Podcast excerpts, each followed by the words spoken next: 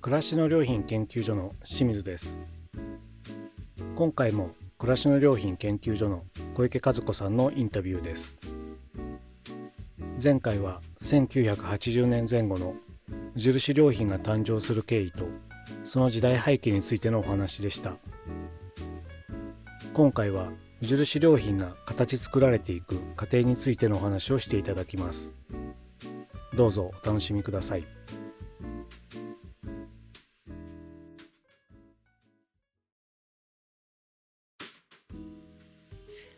第二次オイルショックっていうのは一つ大きなインパクトがあってそこからまあ、タイミング的には翌年に無印が翌年末80年末に出ますけどもそういった意味で追い風になったというか、うん、そうですね。興味深いベースですよね。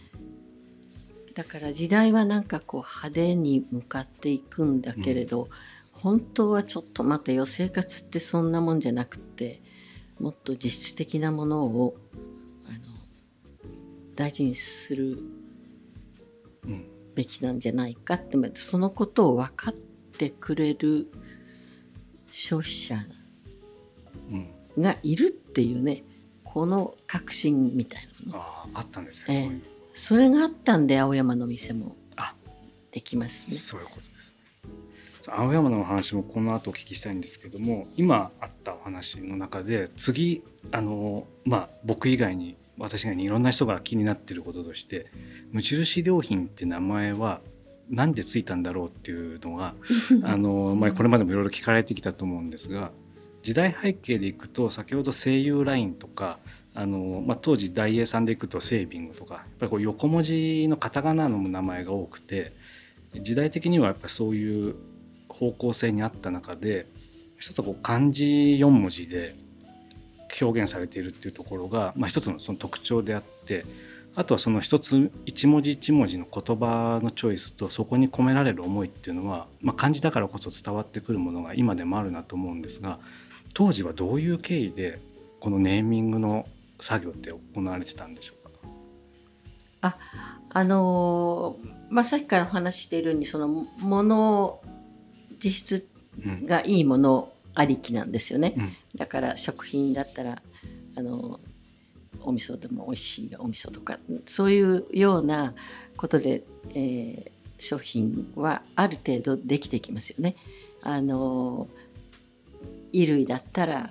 洗いざらしの木綿の木綿のいいものを選ぼうとかそれが T シャツを作るとか、うん、それから、えー、雑貨類ですよね。あの無駄な装飾のないあの白い器が欲しいねとか、うん、そういうことでその異性色って言いますけど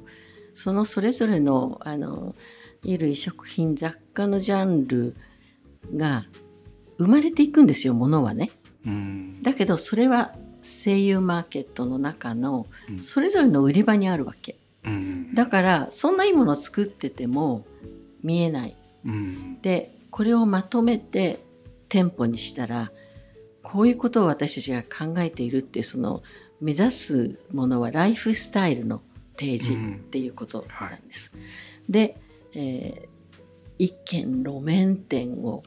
青山のようなその意識の高い消費者のいる場所にぶつけて進化を問いたいっていうのがクリエイティブチームで、もう私たちが本当に堤さんにお願いをしましたね。店舗を青山に作れませんかって。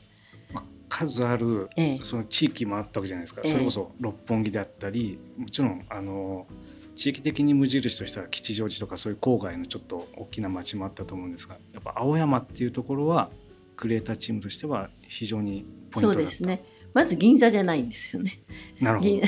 そういうことがあります。はい、それからある程度その意識の高い人たちがいるそして町には、まあ、あのその頃のデザイナー日本のデザイナーの、えー、三宅瀬さんや山本洋一さん川久保玲さんたちのブティックがいいデザインでどんどんこうできていく街であると、うん、そういうところに来ている人たちがあの分かってくれる店ができる。もう、うん、ライフスタイルの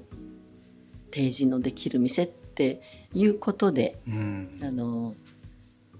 路面店の主張をしましたね。うん、であのあそうそうするとプライベートブランドがその見える存在になるねっていうことですぐ、うん、まあ、賛成されたのと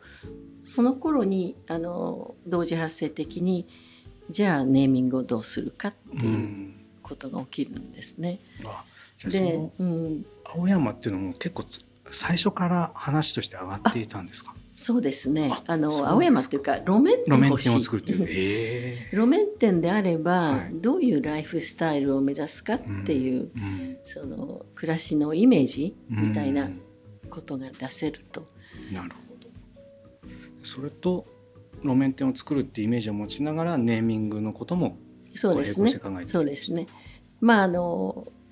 店舗よりも先にネーミングはあの検討し始めましたけれども。うんえその異生殖っていうそれぞれのあのジャンルの中で何を大切にしてきたかっていうとやっぱりあの、まあ、人間の命に優しい自然が生み出したものというテーマが大きくあってで自然って本当にもうありのままに自然に育ってくるものでそれから作ったコットンにそのブランド名がついて、うん、そのブランドが一人歩きするのはおかしいっていうような議論ね、それはすごい単純な展開なんですけど例えばそういうことを話し合ったりしている中で自然にはブランドないよねって。で今のそのその時のですよそのの日本のあのマーケットを見回すと非常にあの海外のブランドがカタカナでね、たくさん入ってきてて、はい、で、えーとまあ、関税の問題もあったと思いますけれども非常にあの高くてシャツのコットンの実質が、あのそれにも何倍もの値段で売られるような、うん、あのブランドロゴのあの、一人歩きみたいなことが、あの気になっていたんです。うん、でそれってなんかやっぱりこう付加価値の行き過ぎじゃないかっていう議論をしましたね。なのでカタカナブランドに対して日本にもこんないいものがあるよっていう ちょっとアンチテーゼということを言われるのはその辺りからですね、日本発信のいいものを日本語できちんと言おうよっていう。それはあのみんな思っていました。であの無印良品のそのこの 4, 四字熟語というかな、はい、これはあの日暮慎三さんというコピーライターがいらして、はい、で東さんがその、まあ、ネーミングの会議をまとめてくださったんです。はい、で、えー、っとみんなでその前に話していたのはやっぱりとにかくいいものってこれはまあ英語で言うとグッズがそうなんだけど、うん、それから私たちがそのようにその天から授かった自然に対してブランドをつけないという意味ではまあ印をつけないかなっていうのででもう会議の時にパッと提案もしてくださって、あのあのねもう堤さんもマーチャンダイザーもみんないるあの会議のあのテーブルの上に大きい白い紙を置くんですよ。はい、それでみんなでいろいろあのアイデアを書いたりするんですね。そういう中で、うん、ああいいねこの4文字って。で無印で良品っていうように呼びましょうかっていうことで。で私はもうその後2年ぐらいは必ずひらがなで無印良品っていう読み方をこう入れていきたかったんで。コピーの最初にいつも入れてました。あそうですそれはやっぱ当時だとどう読んでいいかわからないってことがあったってことですか、ね。はい、あもう今では読めない人誰もいませんけども当時は無印とかってなっちゃうから、ああ無印良品っていうのをひらがなで書いてたってそうですね。面白いでまあ遊びでその四文字熟語の日本のいろんな言葉を、うん、あのプリントしたシャツ作ったりもしましたけど。ああの何回か今も出てきますよね。その漢字一文字でいろんな暮らしのことを表現しているようなのも。あ、ねはい、あまあね。時事熟語でもいくらでもできるんですけど。はい。えー、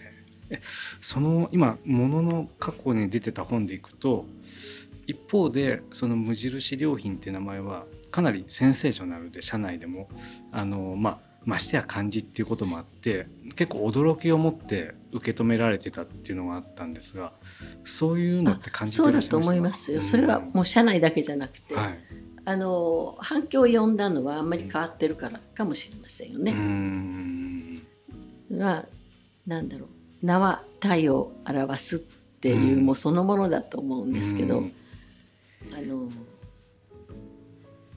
こういうものですっていうはい、えー、綿製品であったり食品であったり、うん、雑貨であったり、うん、そのものに、えー、何もつけないでで簡単な包装で手渡す、うん、そういうことをしたかったんですよね。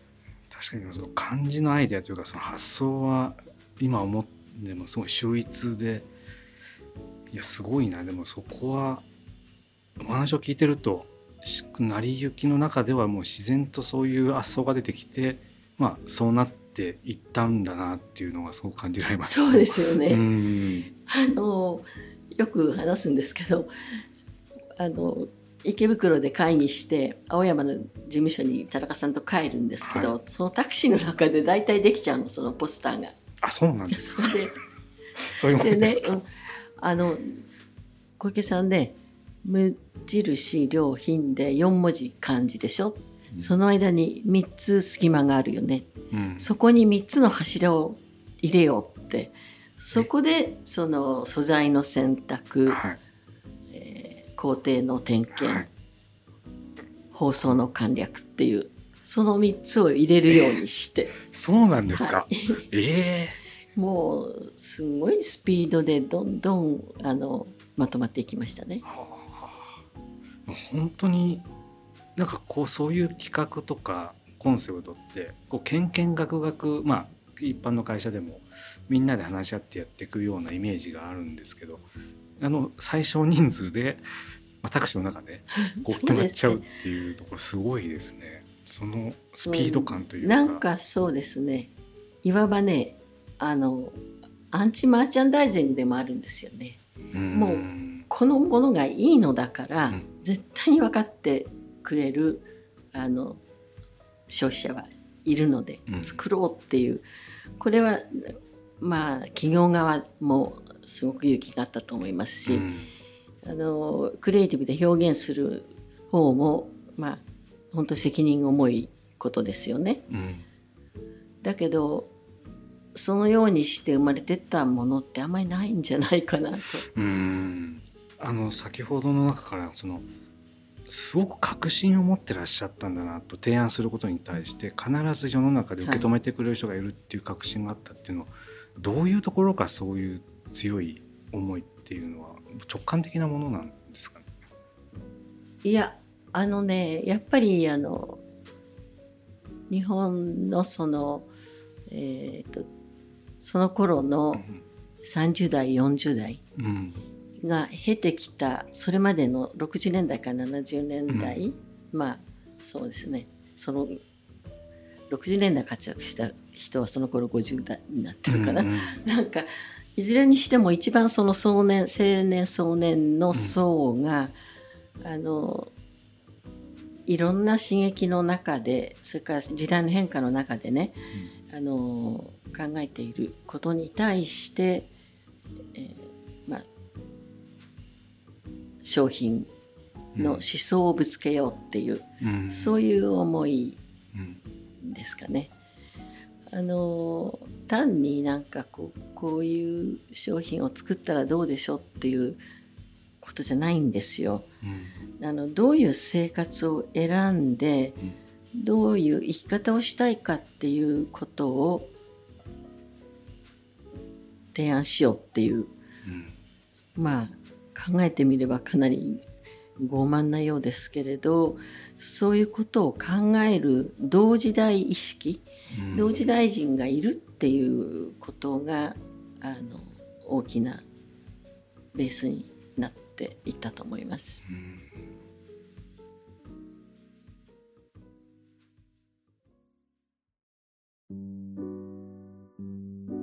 いかがでしたでしょうか？